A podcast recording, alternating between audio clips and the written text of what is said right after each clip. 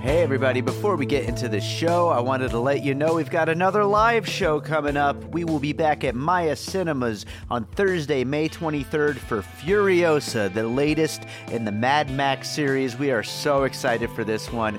Joining me to talk about it, we've got Sam Novak, Shahab Zargari, and Tony Gonzalez. A great lineup. It's going to be an awesome movie.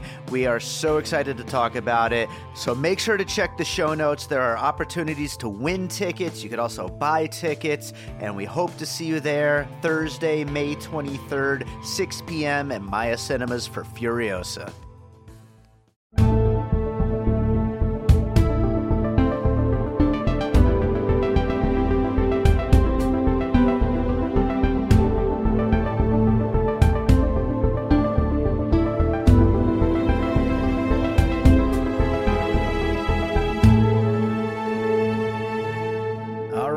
Welcome to another episode of Piecing It Together. I am your host, David Rosen. Ah, man, we have got a fun show for you today. I have been waiting to do this one um, because this is a movie that is really close to my heart. uh, yeah, we- we'll get into that in a second. But uh, first, at the top of the show, I just wanted to remind you if you've been listening, um, please make sure you subscribe to the show um, on Apple Podcasts, uh, Pocket Casts. Um, we are now on Spotify as well. So if you use Spotify, you can subscribe on there. Please make sure you subscribe to the show, share it, um, leave us a review, leave us some feedback. We definitely want to know what you're thinking of the show, and uh, we really appreciate that so many people have been out there listening. We, you know, so far it's been really great. We're getting a lot of great feedback, uh, getting a lot of downloads, and uh, we just want to keep on pushing it and making it bigger and better as we go. Um, also, this episode is posting um, where the next day is going to be an awesome meetup uh, here in Las Vegas at Rebar uh, for the podcast movement. Um, Rebar is where we did a live episode of our other podcast, Bird Road, uh, here on the All Points West Network. And uh, we, we had a great time doing that show there. And I helped the podcast movement get this uh, venue for this meetup, which is happening during the uh, NAB convention. Should be a really great, fun time. Looking forward to it. Looking forward to uh, mingling with some other podcasters. Should be a great time. And if you're hearing this today, uh, that's coming up tomorrow, uh, uh, April 10th. So hope to see you there. But let's get on to today's show. Today we are going to be talking about best friends, or is it best fiends? Nobody's really quite sure. Um, this is the reunion of The Room's Tommy Wiseau and Greg Sestero. 15 years after making the world's worst or best, most ridiculously infectious and rewatchable movie, the two have reteamed for a script, this time written by Sestero and directed by newcomer Justin MacGregor. It tells the story of a homeless guy who is befriended by a mortician and proceeds to try to sell his collection of gold teeth on the black market behind his back. That probably makes no sense to you, and honestly, what it's about doesn't matter. It's the reunion of Tommy Wiseau and Greg Sestero, and it's an insane ride, and honestly, much better than it has any right to be. You will hear us get into it. Um, first time co host on the show today, who I'm hoping to do more episodes with in the future, Ryan Darty. Um, really happy to have him on the show and really happy to be talking about this movie. Let's just jump right in.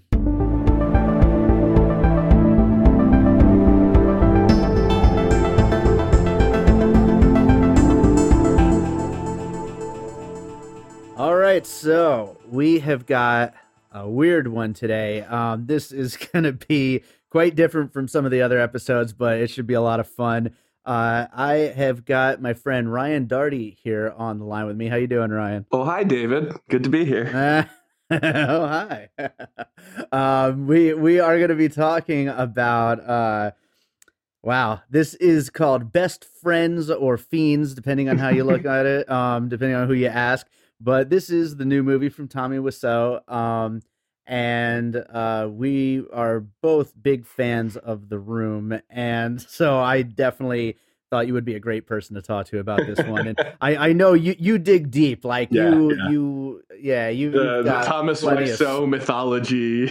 yeah, you're deep into it. Yeah, Yeah, and yeah. and uh Yeah, I mean, uh, you know, God, what can you even say to lead up to this movie? I mean, it's absolutely, absolutely bananas. It's it's so difficult to even um talk about in terms of the way the show goes, where we talk inspirations. I mean, I've got some listed here. I know you got yeah. a couple, um, but you know, wow, is it just its own thing yeah. in, in a lot of ways, which is, I think, what anybody would expect it to be because uh, the room kind of is as well. Um, so, we, you know, with that said, um, I think it's fair that we kind of jump in we're gonna go right to the first inspiration, yeah. which is of course the room, and um, I think we'll talk a little bit about that before we move on to some of the other ones that we've uh, maybe yeah, come up with. Yeah. But I'll let I'll let you jump in first. What?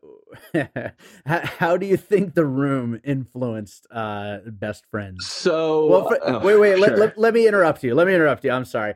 Uh, best friends or best fiends? What do you call it? Um, I get thrown off because every time I take the R out, I assume it's something to do with like recording, like the R button for recording something. so I actually thought there was gonna be like it was gonna be like a movie about a crazy filmmaker um, at first before the commercials. um, so like along some of my friends, I'll just call it best friends, and it's even more awkward. Uh, but traditionally, I call it best friends. Uh, if I'm feeling All sassy, right. I'll throw some air parentheses up in the middle of the word friends. Nice, nice.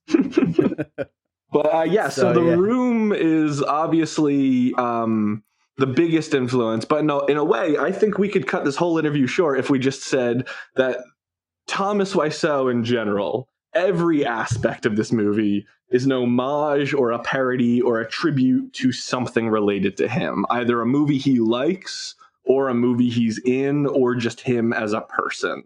Um, sure. But obviously, the room stuff is the most obvious stuff because that's what most of the people are coming into this knowing it as. Um, and actually, when I saw this, uh, so, so, I should clarify, I saw this maybe a month and a half ago. Um, I was probably a little drunker than I should have been watching it. So there's definitely like some plot points that will elude me, but the thing is, the plot points elude everyone anyway. Hey, uh, I saw it last night, and it's still some plot. Still figuring it out. Yeah, yeah. um, but so I went with some friends who literally just watched the movie as an Easter egg hunt for the room mm-hmm. quotes and stuff, and you get that right. Um, you get Tommy saying, "Oh hi, so and so." You get them playing basketball instead of playing football. You get Tom saying, uh, I don't think he does he directly say you're tearing me apart, or does he say something very similar to it? Yeah, he says something really similar. Uh, yeah, he, he's you're driving me crazy, Mark. Yeah, or yeah, not yeah, Mark. Yeah, yeah. Uh, to, to Greg character. Yeah, yeah. Um, yeah. So it's just kind of filled with like reshoots of those types of scenes. A and, lot of shots too. Yeah, a, a yeah. lot of shots are are directly uh, uh, copied from the room. Like uh, one of my favorite was, um, and I was surprised they even like went to this sure. one but but the um the scene on the rooftop where the camera keeps panning back and forth yeah. between them as they talk yeah that that happens in this and i was like i, I applauded when that happened you know? yeah yeah there's definitely a lot of people in my theater who were just that because we we had it as like a, a one night only screening um yeah. as a pre-release type of thing and yeah people I, I, did find though that my friends who watched the movie just for those kinds of references, they didn't really enjoy anything else about the movie. Like it just became like, what do we see from the room? Oh, okay, that's it. Because it's not a fun bad movie the way the room is. It's just it's it's a movie. Um, I I would actually like. I'm gonna definitely have to see it again sure. and ma- make a final decision. Sure. Um, and spoiler alert for the end of this oh, episode oh, yeah. when, when when we actually go into a full on little mini review. I'm probably but, gonna do spoilers throughout my other references too. Uh, so. Oh, that, that's that's fine. Yeah. That's fine. But but no, I actually laughed a lot more than I expected to. Like whether it was the Easter egg moments sure. or just in general the insanity of this movie. Yeah.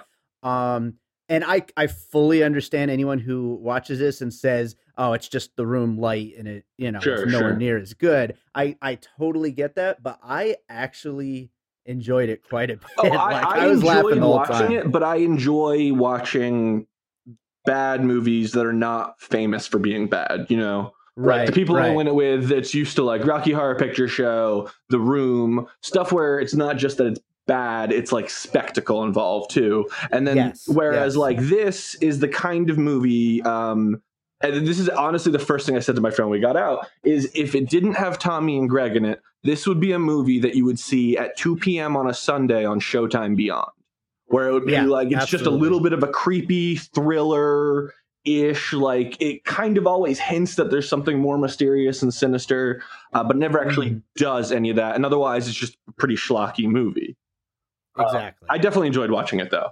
uh for Yeah. sure Yeah, To- Tommy. Uh, Tommy, in a lot of ways, makes the movie. I mean, Yeah. Greg's great too. Um, but Tommy, I mean, I I know that the main reason, obviously, for this movie to exist is to try to make lightning strike twice, sure and I would say almost every time he opens his mouth, it does. Yes like you know, so he this is so electric in this movie, and it's it's insane. You wouldn't expect. so this movie taps into something that the room only accidentally tapped into which is Right. and, and it comes up if you see things in interviews too where if you get him in the right mood tommy is not just funny to watch on camera he's genuinely endearing um right like you almost feel like he's like your bashful little brother or something like that and there's a few scenes in the room that it's like you almost stop looking at tommy as a mysterious person who probably killed someone in Poland in the 20s and stole their identity and moved here and sold his soul to a witch for eternal life. But you look at him like a little puppy instead, and you're like, oh man, that's that's Tommy. He just wants to play basketball with his friends and have a good time. And it's um like I felt like this movie had a lot more of those moments of just like I'm enjoying watching Tommy try to connect to another person in some way. Um, and you Yeah. can tell that on some level they genuinely are best friends, you know, off camera and stuff like that. And that really does come through. what would you credit the success of actually uh, bringing that personality out of Tommy again? Um, would you would you credit more to Greg Sestero's script or to uh, this director Justin MacGregor, who I was not familiar with before? I think he only really had one other movie. Um, Um, I have not seen Tommy in very much else. Like I've seen a few clips of him in Samurai Cop 2 and on Tim and Eric. Um, Right. So I don't know, but I feel like in interviews recently, Tommy has been getting better and better at kind of rolling with the punches of how weird he is. And Right, not just right. in like a try hard kind of way. Like it used to kind of seem like he was being obtuse for the sake of being obtuse. it- that's exactly the point I was getting at. Yeah, because in uh, after the room got its popularity. Yeah. Uh, it, it never, it always felt forced. You know, it, it never felt real. Yeah. Um, In this, it feels real again. Yes. Yeah, 100%. which is which is a beautiful thing. So there Uh, have been two different, like I've seen two different kind of origin stories for this script, and one is that it was inspired by a road trip that Greg took with Tommy, where he was pretty sure that Tommy was going to kill him. Um, and I think that's the road trip portrayed in the movie The D- Disaster Artist, which we'll talk about later. Um, But also, I've heard that he just kind of wrote it because he felt bad after The Disaster Artist was like first filmed. That he was like, I just kind of want to do something with Tommy again. Yeah. Um, and I think it's really interesting. I will talk about some stuff I, later on that I talked about with Greg once, but you can definitely see parts of this movie are written from Greg to Tommy, and some of them are written as Greg imitating Tommy, if that makes sense, right? Like there's definitely parts of Right. dialogue he deliberately wrote in a way that seems like it's how Tommy would have written it. And there's definitely scenes that just kind of seem like he's trying to give Tommy some wish fulfillment on camera. Yeah. Absolutely, absolutely, and and it's interesting how well they blend together for the most part. Yeah. I mean, there are some there are some stretches of the film that I mean, I you know. The, the major big spoiler alert from what I understand that was like the big surprise for you although I knew it of course already Yeah. going into it last night but the big surprise was that this is being split into two volumes Oh man! and but are, did, did most of your theater know that going in, or did people go nuts when that came up?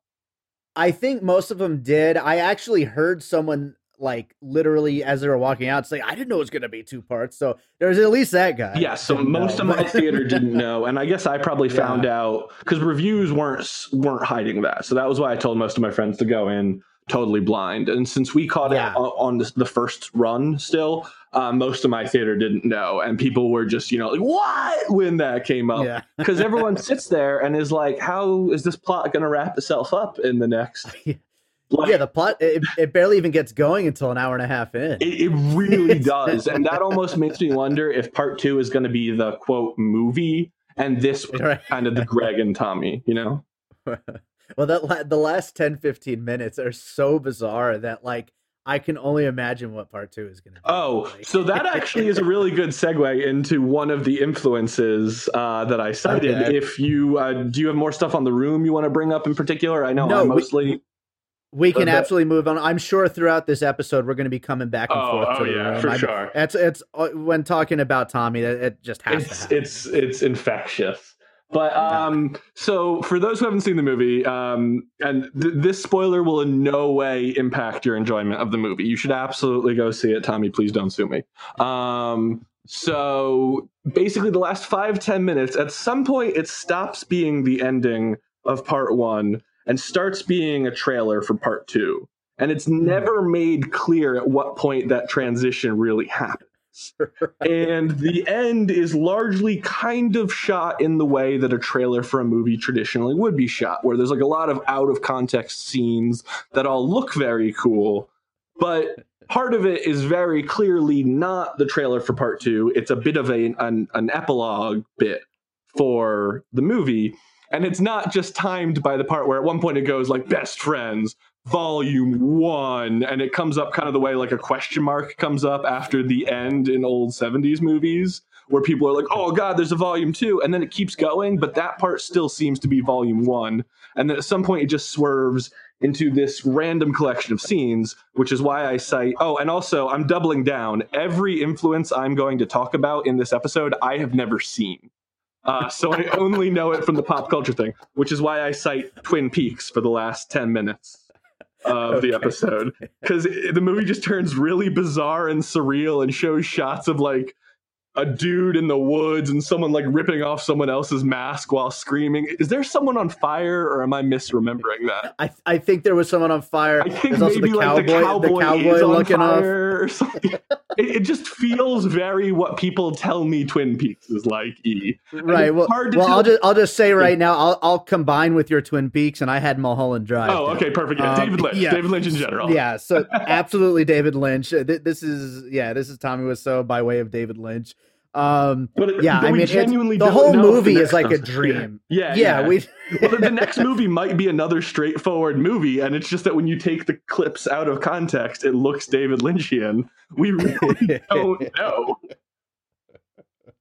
yeah, no, it's it's impossible to know. I mean, the whole movie is very Lynchian, though. Yeah. Although definitely those the, that last fifteen minutes that is pseudo trailer for the next one. Yeah, yeah, it, it's it's so bizarre and so dreamlike or nightmare like, and yeah, it's like definitely has that Lynch feel to it. Yeah. And um, I and it might not even be representative of what part two is actually like. I know that's what's so beautiful. part two literally might be another hour and a half of the same thing. They just happen to put that weird Imagine Dragons bassist music or whatever. Oh, can we talk about how all of the commercials for this movie really quick would be like with music by Imagine Dragons, and like in small letters underneath it would be like apostrophe S is bassist or something like that. yeah, right. I don't know if it's the bassist or whatever, but it it, it, it was definitely you know, like the word Imagine Dragons was much larger than the dude's to, name. to that point, um, and I swear this is not jealousy, although I, I wish I was sure. scoring a uh, a, a uh, Tommy Wiseau film. Um, but the score was kind of my least favorite I part of the movie. It. And like four and of my the, friends brought it up afterwards. the reason why is because the score knows that the movie is bad. Yes. It, it you know, the score, it's a score for a bad movie. And yeah. It, I mean, it, it's, it's pretty well done at times. Like, there's some pieces of the score I like yeah. on their own, but they're doing it. He was doing it in a way that's like, oh, look how bad this is. It kind of reminded me a little bit of Napoleon Dynamite score. Okay. Um, yeah, and like um, like a weird, like just weird music kind of way. Yeah, I definitely got still the the two p.m. on Showtime Beyond type of mm-hmm. vibe from that. I don't know why. It, yeah, it reminded me of a shittier version of the Primer soundtrack in some ways, which is weird. I know that one. Primer soundtrack was recorded for like six dollars by the guy who directed the movie. Um, okay. I just remember the kind of like sparse ambient vibe that sometimes the soundtrack would tap into, and that was when I thought it was at its best. Um, yeah, absolutely. There was one song that I remember first sounded like a shitty version of Pink Floyd's "Money." Um, I don't remember. It was probably at the scene while they were stacking. My- Wait, okay. I don't know this. I'm going to embarrass myself musically right now. When they're talking about the Rolling Stones, and then the camera pulls out, that's not actually a Rolling Stones song, right? That's like a sound alike no. that's supposed to yeah, be a rip off of like Satisfaction or whatever. Yeah.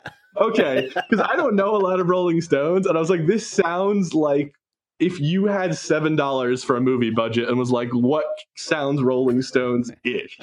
But it comes immediately after that scene where they're talking about how great the Rolling Stones are for like six minutes. And in any movie with a bigger budget, that's the part where like can't get no satisfaction would kick in and the friends would road trip down. But in this case, it's like can't acquire happiness is playing in the background or something like that. That would be a great song. I can't acquire happiness. Oh my god! Oh, god so movie. you know, you know what? I'm gonna move on to another sure. inspiration Great. here, and um, this is actually a, a two-parter okay. uh, where I'm gonna I'm gonna say two different ones uh, together. Sure. Um, because they both have a very similar theme, uh, and that would be a simple plan and Fargo. Um, is a simple are, plan another Coen Brothers movie?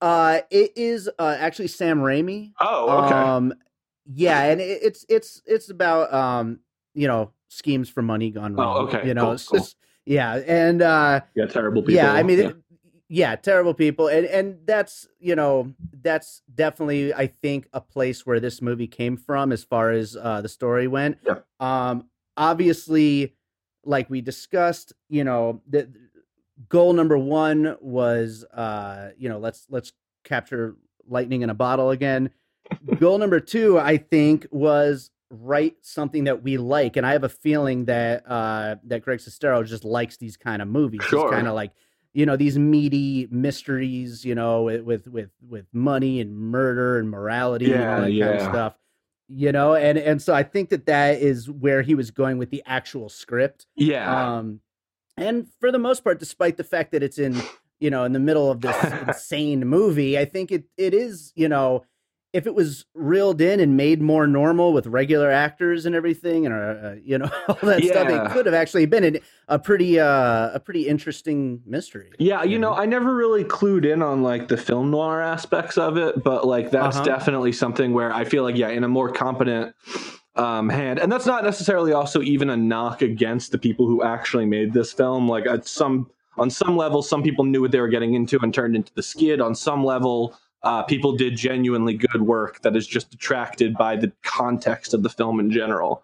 But like, yeah, if you like shot this a little straighter with some other people or whatever, you would absolutely. I could see how you would get something kind of Fargo esque and a bit of a, an intrigue in the weird characters and stuff. Who would have thought that's where we'd end up back in uh, 2004 or when, whenever the ring came out?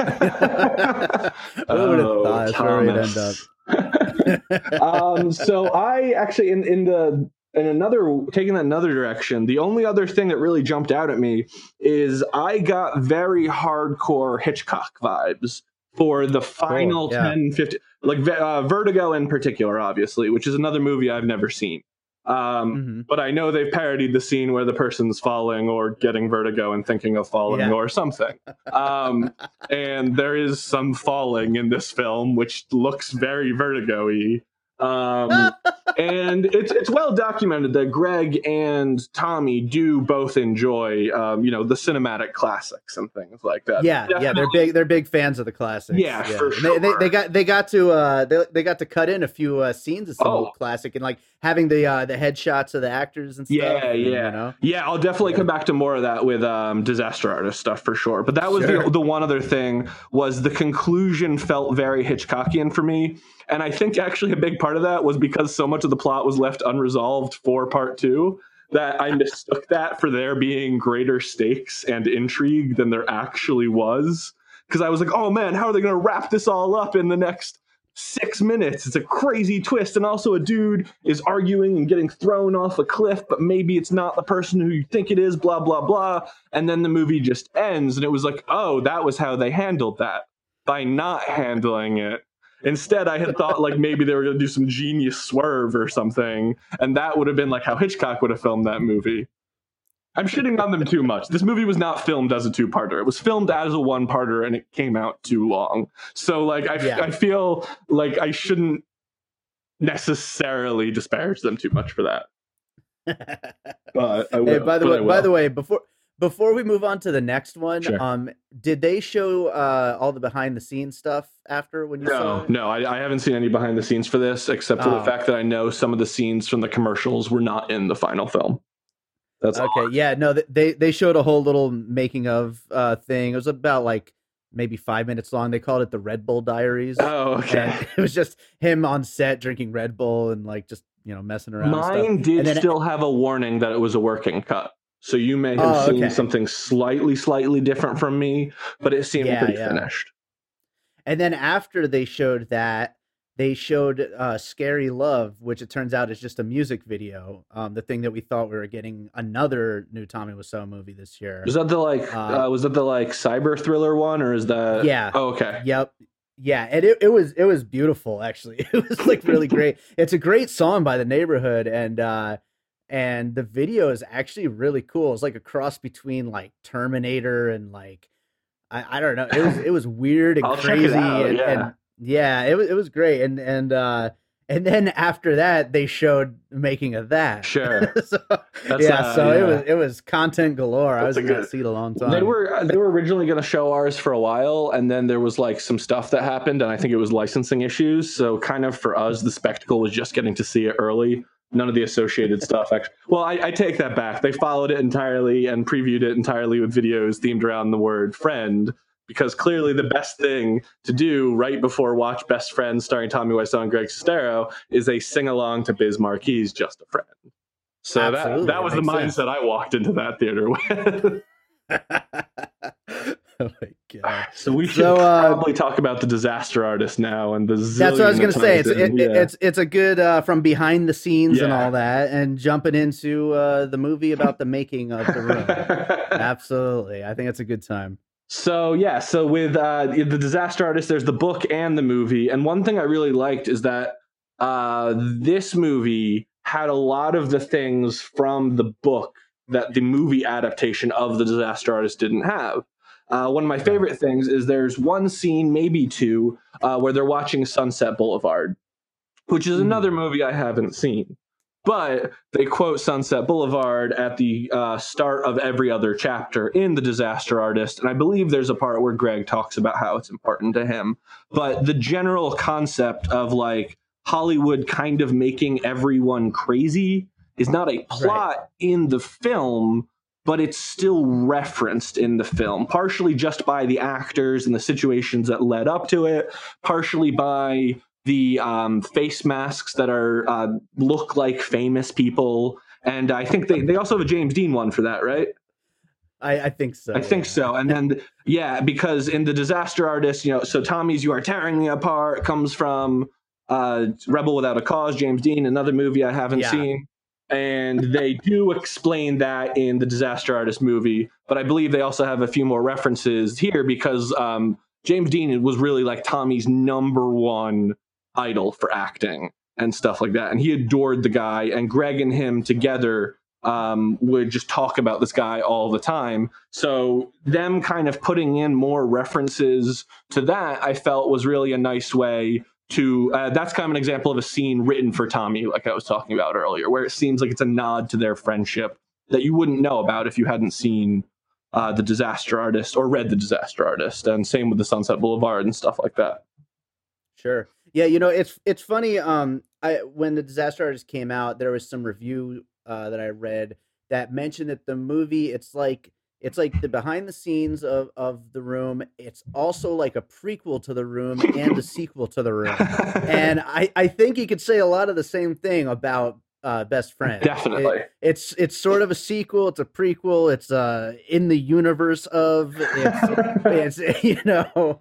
Like uh, so it's, it's a lot universe. of things. Fingers crossed. Yeah, I know. Oh. Like we could only we could only dream. um, so, so one thing I wanted to tie in with this actually is uh, a bit of a, a story I have related to Greg Sestero, which I think it made me appreciate a lot of the aspects of this movie a lot more than a lot of people did. So uh, they show the room in Seattle. Uh, I will throw in a quick plug for Central Cinema, the greatest theater theater in Seattle. Uh, they'll show it every month, and you know they usually get different cast members there. And Greg's been a few times, not always to show the room, but uh, he was there for Dude Bro Party Massacre 3, which is another movie he was in. Um, he's come and done like stage readings of the show before. And then afterwards, nice. they always kind of show the movie. So I've seen the movie so many times at this point that I had zero interest in um, actually watching it again. I had gone to see like Greg do the stage performance with some local comedians. Uh, and I was pretty mm. drunk by that point too. So I was like, yeah, I'm just going to get some air. So I walked out and Greg's just chilling in the lobby because you know he doesn't want to fucking watch the room. like he of all people knows that. So I hung out with him for probably I don't know a half hour, forty minutes or so, um, and we were just kind of sitting around shooting the shit. And um, I kind of talked to him about like things I've heard him say in interviews and stuff like that. And and I called him out on the fact that like when he has fan interactions, sometimes he kind of tends to come across as kind of fake and patronizing um, which is why mm-hmm. I've always kind of had like a bit of a sour taste in my mouth with Greg. And watching the disaster art or reading the disaster artist, as funny as it was, kind of gave me more of that because I kind of felt like he was biting the hand that feeds a bit too much. Like he was trying right, to have right. his cake and eat it too, and act yeah. like he was too good to be in the room. When the fact is also that he's not, you know, it's it's not like he was a great actor and the movie was terrible except for him right, or something like that, right? And yeah, in the yeah. past, he kind of steered into the like, well, I wasn't supposed to be the actor. And then it kind of just turns into the, I don't care about this at all. So I was kind of talking with him about things like that. And, and I asked him a question that I don't think he's really gotten before. Um, and I said, you know, based on where you are now, like you, you are successful objectively, you are famous objectively, but everything you do from now on, and this was well before Best Friends was announced, uh, everything right. you do from now on I think this is even before Disaster Artist the movie was announced, um, is going to be tied back to the yeah. room and Tommy, and like you're probably not ever going to be escape this. Escape this. Um, I know you wanted to be an actor, actor though. Are you happy with this? Would you have rather not been in the room and still be an out of work actor doing plays for ten dollars a night in San Francisco? Um, or which you know, which is nothing. Like I have plenty of friends who are in who are actors, right? That's just a thing. Is not many people get famous and they become waiters and just do plays at night, and that's probably sure. where he would still be. Or now he's famous, but it's always going to have some level of irony to it. Uh, so that question bummed him out, um, and he thought about it for a little bit. And he said, if this was only still just about the room, I think I would be pretty disappointed. Um, but and and and it almost kind of seemed like like I was kind of almost implying the same sort of things like uh, people who were on Star Trek who now just go to conventions all the time as right. the person from Star Trek. And he because he he basically he said that the book was kind of what justified it for him because suddenly he was still famous for the room, but it was also kind of on his terms, not just uh-huh. on Tom's terms anymore. Um, and I thought that was a really interesting answer. And I definitely felt like I was seeing a lot of that in this movie. That it was still a movie that was capturing the stuff from the room that made it successful, but it was also Greg putting his own level of ownership on it and right, trying right. to kind of um, make it so he's not just as passive and I don't really know if that colored my um my, my enjoyment of the movie at all. But I, I definitely was thinking of that a lot as I was watching it. There were a lot of scenes in the movie that felt that way. That this was like proof that what he was saying was very much true, and that this was kind of another way for him to combat that in the same way that the disaster artist was, right? Like if he really wanted to put it behind him, he would just start doing stuff completely unrelated to the room, right, like Dude. Bro Party Massacre 3. Even that, he did it as a favor because the guys who directed it were the ones who got the room famous in the first place. And all still, and that's actually, I believe, no, that was the first time I met him was at a Dude Bro Party 3 um, screening. But yeah, that's still tied back to the room in some way. And now he's got this movie, which I don't know if it's going to be successful. I don't know how much it costs to begin with. It might be one of those movies that's like pretty much automatically successful But right, right. um Yeah, that's a really interesting story, Yeah. and I I wonder now with with the disaster artist the movie uh, Yeah. in the rear view, and we're we- we've now got best friends out, best friends two on the horizon. Uh, you know, I wonder if he still would answer that question roughly the same way because.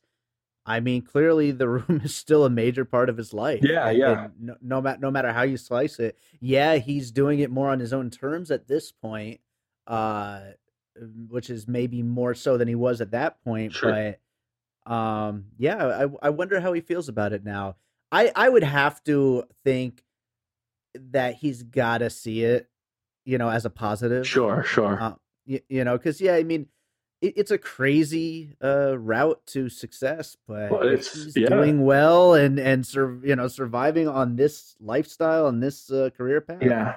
um, he's got to at least be pretty thankful. Oh yeah, I, I'm sure once he's, I- and I don't even want to throw around the term victim to describe someone who is still making a living off of a movie they made. Um, 30. Well, also, I'm sure he wasn't necessarily making bank before the Disaster Artist came out. Um, Tommy, Right. Tommy was making bank off of licensing.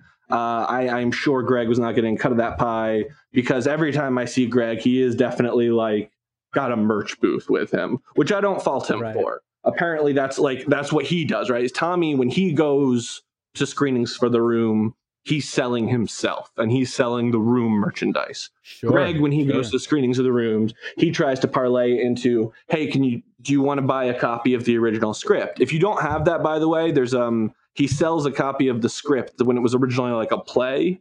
Pretty fantastic.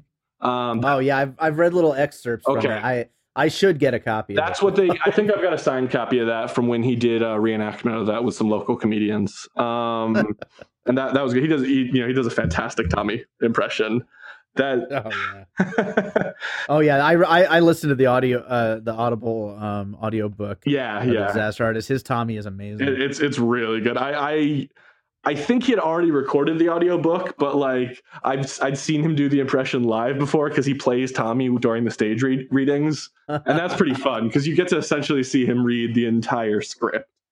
oh, that's amazing. but yeah, he was. I you know I, I think now that he's able to get some leverage on it, I would imagine he's I don't want to say like made peace with it a lot more, but it probably fulfilled what his caveat was when I asked if he was happy about it. So That's awesome. yeah, that's good. That's awesome. That's I'm, I was very glad. I, I I hadn't even remembered about that story until I was like, well, what can I talk about on this episode? And I was like, wait, I've definitely given Greg Sestero an existential crisis before. That's a great story to talk about. here. and the worst case scenario, th- this is true, but maybe I'm misremembering part of it or whatever, is like maybe if I'm wrong, Greg comes on this podcast next for episode two and clears everything up because you oh, that would be beautiful. millions of listeners here. And I'm sure one of them will tell Greg, and Greg will be like, that didn't actually happen like that. You came up to me and were like, oh, happy? And, you were, and I was like, yeah, man, sure. It's good that I get to do stuff besides the room. And then I just sat there drooling next to him for 45 minutes. No, I was not. I I'm sure. I'm sure that's how. I was not that drunk. I def. I was definitely like. You, you know, like once you've had like a shot or two and it's not really hitting you, but you're like, I feel like I've got an excuse to be a little bolder now. And my response to that was to be like, "Hey, yo, Greg, what's up?" And then hang with him for a while. and then also, I, I tore him apart for not smiling in photos with fans because he doesn't. Um, so finally, when we took a photo, I was, you know, very much like, "All right, you better fucking smile for this." After this whole conversation we had, and then some when Greg girl. when Greg finally smiles, it's kind of like a little ray of sunshine, Yeah, just yeah. cracking through. You know, But my favorite part about it was was there was this girl who I assumed was with him at first because she was like just chilling on the like around the table. This is gonna be the part that maybe I'll get him in trouble if he's married or something like that. So, Miss Sestero, if you exist, I don't know. This happened before you guys met, but there was some girl who was there who at first I assumed was with him. And then when he was like, "Oh, yo, here, can you take the photo?" and she clearly had no idea how to take the photo, was like fumbling around. And then with the interactions between the two of them, I realized that he definitely didn't know her, and this was just a groupie. So, like, if the question was, is Greg Sestero getting laid because of the room and not just because he's a male model? The answer is yes. I saw it happen, or at least I saw God some bless thirsty him. girl try to. But I shit you not, as he keeps struggling, we're holding this smile for like a solid 45 seconds at first, where she's just like, um, um, um, and then it finally starts, and she she gets my like camera ready, and she's taking the pictures or whatever, and we're still smiling, and we're both getting antsy, and he leans into me and goes, "This is why I don't fucking smile for photos." That's amazing. I guess just everyone is so bad with their phones.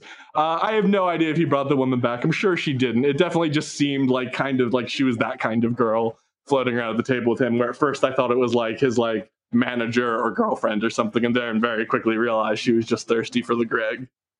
Can you imagine being his wife and having to deal with Tommy? Oh my god. Jesus. I don't know. Definitely, Oh, when you put this podcast up, do some research into uh, if Greg is married or not, and put that in the addendum. Uh, I'll take a look. cover yeah. cover my ass legally, because the last thing I need. I don't know if you've ever seen like Tommy sue someone before, but it is devastating. He's like sued documentaries on the room out of existence before and stuff like that. So the last thing I want to do is get on either of their bad side, especially because I quite enjoyed my talk with Greg, and I've still never met Tommy, and would like to have a similar talk with him and try to figure I out what he met, thinks. I, I have met Tommy. Um, Almost everyone I know I- has met Tommy besides me. I know. I'll talk about that in the post show. but- oh, fantastic! Um, so, do you have any other uh, film inspirations you wanted to mention?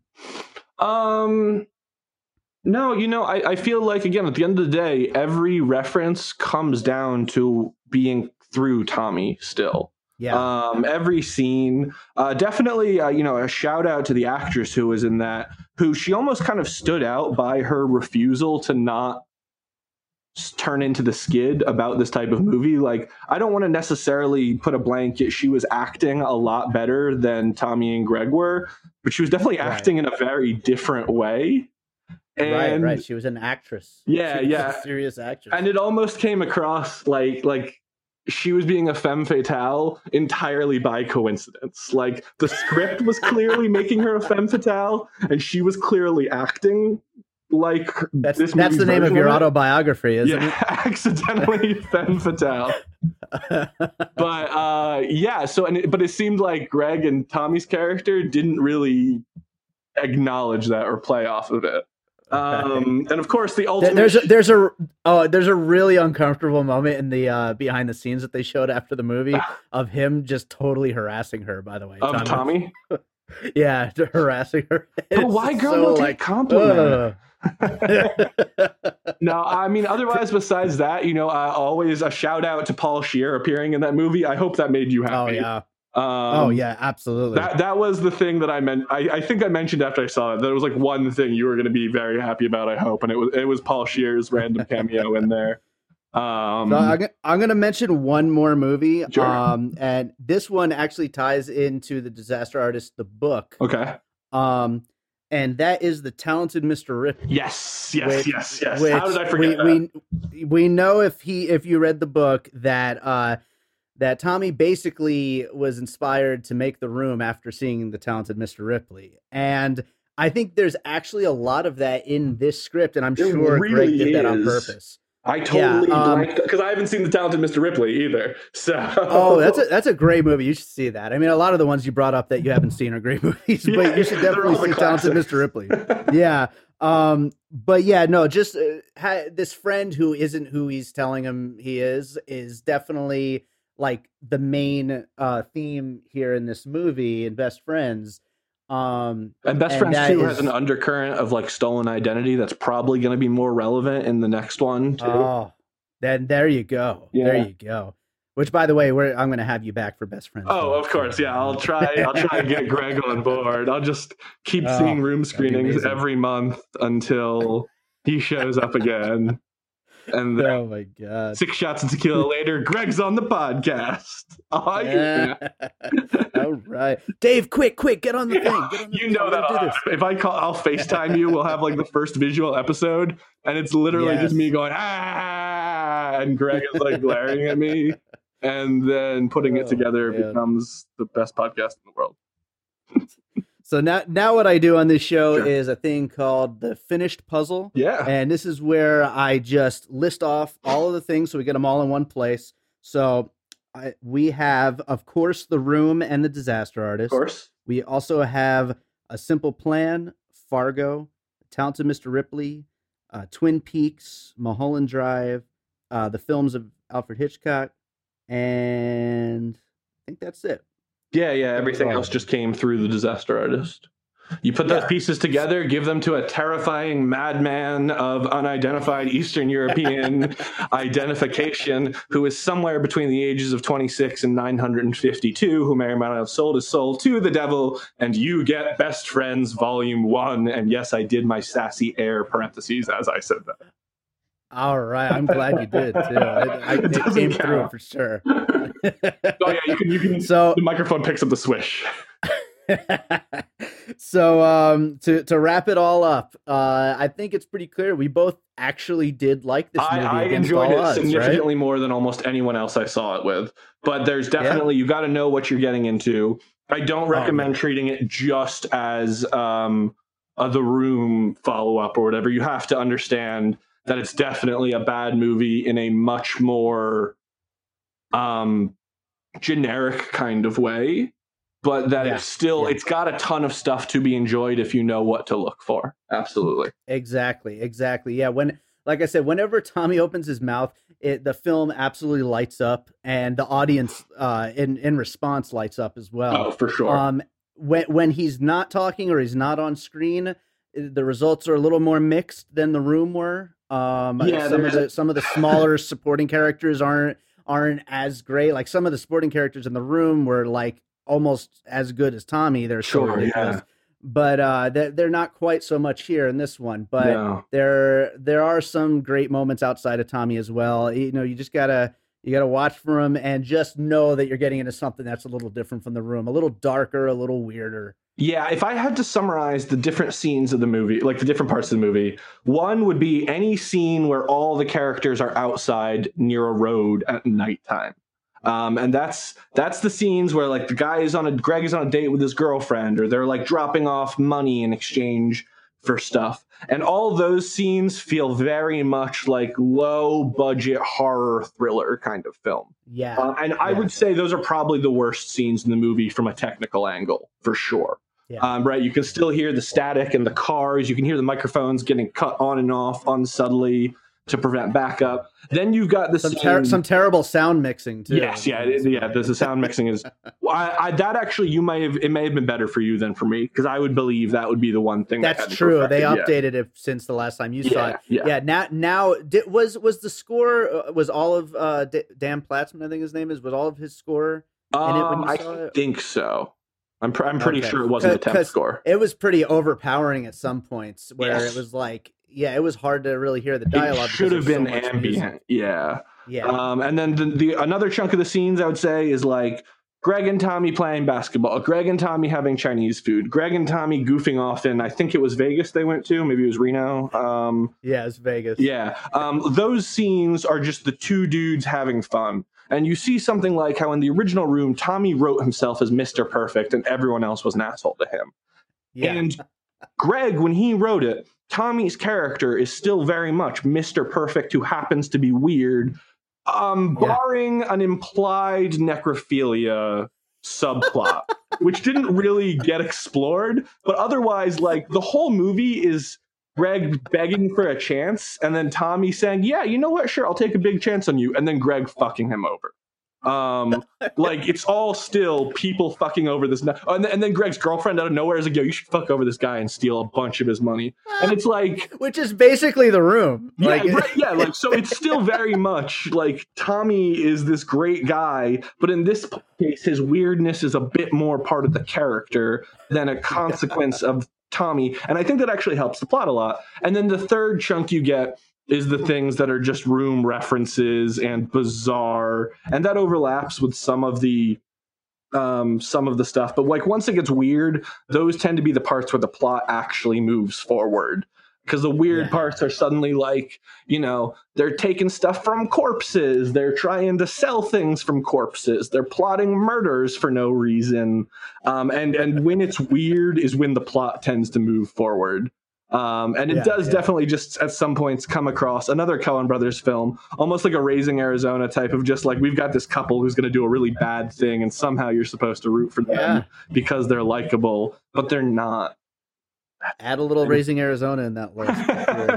That's like the only like Coen Brothers movie I've seen. So, and I know that has a couple committing a crime. I I, I I'm gonna start a whole new podcast just dedicated to making you watch movies. Well, I know. I, I I just realized that I made a throwaway reference to Terrible People, which is also a movie I haven't seen, and yet the way I made it a throwaway reference, it strongly implied that I was like very familiar with that film, but it's still relevant. So we're I just Wikipedia movies. I don't watch them. Nice, That's nice. how it always works. That's awesome. this Well, movie, right on. That I I think that about does it. So um I God this movie wow. Yeah, was- yeah. You should, cra- you should definitely crazy, go see it if you can. Uh, preferably in a theater with people who are in the Definitely. mood to see it. It definitely still does benefit from some level. I had friends who were heckling and they didn't really understand that you shouldn't keep using the room heckles the entire time. Um, but also in general, like um, our theater was just not super heckleful. Um, so those Yeah. kind of fell flat in my opinion. But otherwise, like having people there to at least laugh at the references, it helps a lot. Sure, absolutely. So uh Ryan, thanks for doing this. The first time I had you on the show. I'm hoping to have you on again in the future. Absolutely. And uh you have anything uh coming up you want to plug or Uh, anything like that? coming soon to all points west cb darty and david rosen bringing you a new podcast called everything's cloverfield. Every single episode we take a new piece of media and analyze how it fits into the cloverfield cinematic universe. Coming up next next week we talk about jaws steven spielberg big inspiration for jj abrams. Could he have inspired him by making what may be the first cloverfield? Tune in next week to everything's cloverfield with cb darty and fucking I was doing so good for a minute. That was good. That was CB good. That was great. And David Rosen. See you next week, folks. Then this is where the Cloverfield You know song would play. yeah, right. I don't know why I picked Jaws. Like I said Jaws, and then immediately the back of my head was like, "How the fuck you gonna tie Jaws in into Cloverfield?" And then I was like, "Wait, You know what? eight We can, if anyone could do it, we can do it. of ET, and therefore JJ inspired Steven. Steve inspired JJ. Hey, I'm so serious. I would try that podcast. Oh my I- God. Just- it would be so much fun. Oh man, that would be fantastic. Maybe we'll maybe we'll talk about that. We'll do the um I don't know if you're familiar with you talking U2 to me, which is Scott Aukerman. Uh-huh. And uh, and then they all just always starts with let's talk about U2 and then just goes into a tangent. Uh, I think Uh-huh. everything Cloverfield could absolutely be that. And then we were just going. I'm go so nuts. down for this. I'm so down for this. We got to do it. We got to do it. and that's how it started was i want to be clear to anyone listening that may have sounded very professional and dave is very very receptive to it right here this is entirely just a reference to him and i are cloverfield heads which is not a real term but i think it gets the That's- point across pretty well That's what Ryan thinks. I'm sitting here. I'm making notes. I want to start. oh man show. dude if we could make that podcast famous enough jj would be on this show too and he could do a Oh yeah. together for one of his own movies maybe he could fucking explain the plot to some of them exclusive jj Oh, finally man. explains lost all right It's been right, fantastic thanks, being on here. Take Yep, care, puzzlers, or I don't know what the hell your fans are called. puzzlers. That's a good uh, hashtag Puzzlers. puzzlers. Let's start it. Hashtag start it right now. puzzlers, hashtag piecing it together, hashtag no filter.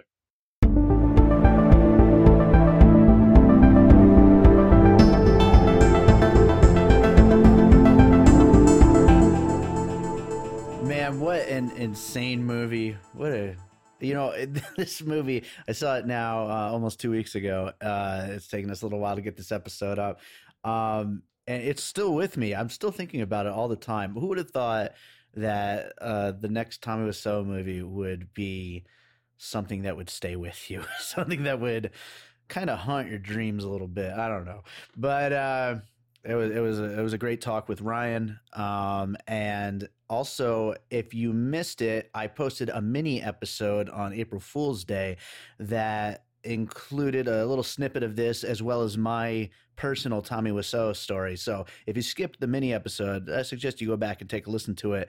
And um, you know, also a little quick story. Uh, when I posted that, um, Tommy himself shared it on Twitter, actually twice. It got a ton of traction. it got a lot of likes and a lot of retweets because of him. So Tommy, thank you. Uh, you definitely helped the show, and hopefully, uh, hopefully you'll check this episode out, and hopefully we can make a little dream come true and get either Tommy or Greg on this show. Um, I would love to talk to one of you about. Um, uh, these inspirations that we suggested on the episode and see what you think of them. Uh, see if we're right, see if we're wrong. You know, it, I'm ready. Just let me know if you want to talk. I am totally down. Uh, maybe when Best Friends Volume Two comes out next month. I, I'm hoping. So anyway, thanks again for listening to another episode of Piecing It Together. Um, as always, make sure you subscribe and whatever podcast app it is you listen in. And if you could leave a rating and review on iTunes, um, come like us on uh, Facebook, Piecing It Together podcast. Uh, follow us on Twitter or Instagram at Piecing Pod. Um, and you know, I think that's about it. We got uh, another episode coming up later this week, and we got two more coming up the following week. We're just gonna keep putting these episodes out. Uh, we're gonna keep it moving fast for a little while. Um, and like I said, we'll eventually settle into a regular schedule. But for now, I think uh, twice a week is pretty good, huh? And I'll probably have a couple of little mini episode things that'll be thrown in there as well throughout. Um, and I forgot to put my phone on silent. Bad me. Anyway, thanks for listening, and I'm going to leave you again with a uh, uh, another song of mine uh, because, as you know, we are in the process of promoting my next album, A Different Kind of Dream. Thanks for listening.